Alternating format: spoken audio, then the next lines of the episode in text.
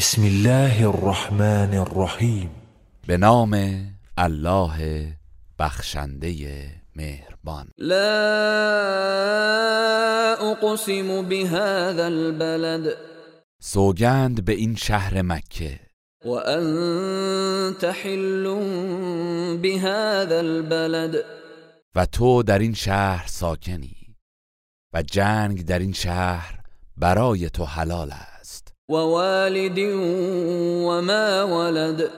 و سوگند به پدر و فرزندانش. لقد خلقنا الانسان في كبد یقینا ما انسان را در رنج آفریدیم. ایحسب ان لن يقدر عليه احد. آیا او گمان می کند هیچ کس بر مجازات وی توانا نیست؟ یقول اهلكت مالا لبدا. می‌گوید به خاطر انفاق مال زیادی را تباه کرده ام ایحسب ان لم يره احد.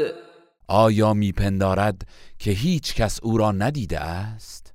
الم نجعل له عینین. ولسانا وشفتین. آیا برای او دو چشم قرار ندادیم و یک زبان و دو لب؟ وهديناه النجدين و او را به دو راه خیر و شر راهنمایی کردیم. فلقتحم العقبه پس به گردنه سخت قدم نگذاشت و نیامد. وما ادراك ما العقبه و تو چه میدانی که گردنه سخت چیست؟ فك رقبه او اطعام في يوم ذي مسغبه آزاد کردن برده است.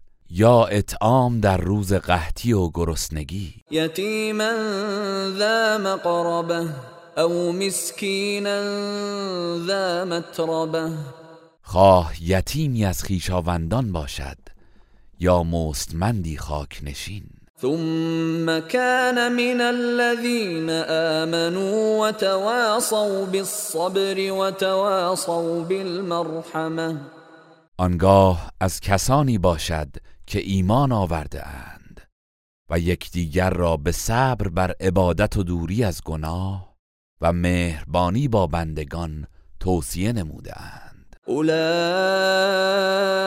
اصحاب الميمنه اینان اهل سعادتند که نامه اعمال به دست راستشان داده می شود و اهل بهشتند.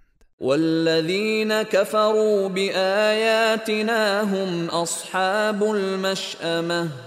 اما کسانی که به آیات ما کفر ورزیدند آنان اهل شقاوتند که نامه اعمال به دست چپشان داده می شود و به دوزخ می روند عليهم نار مؤصده.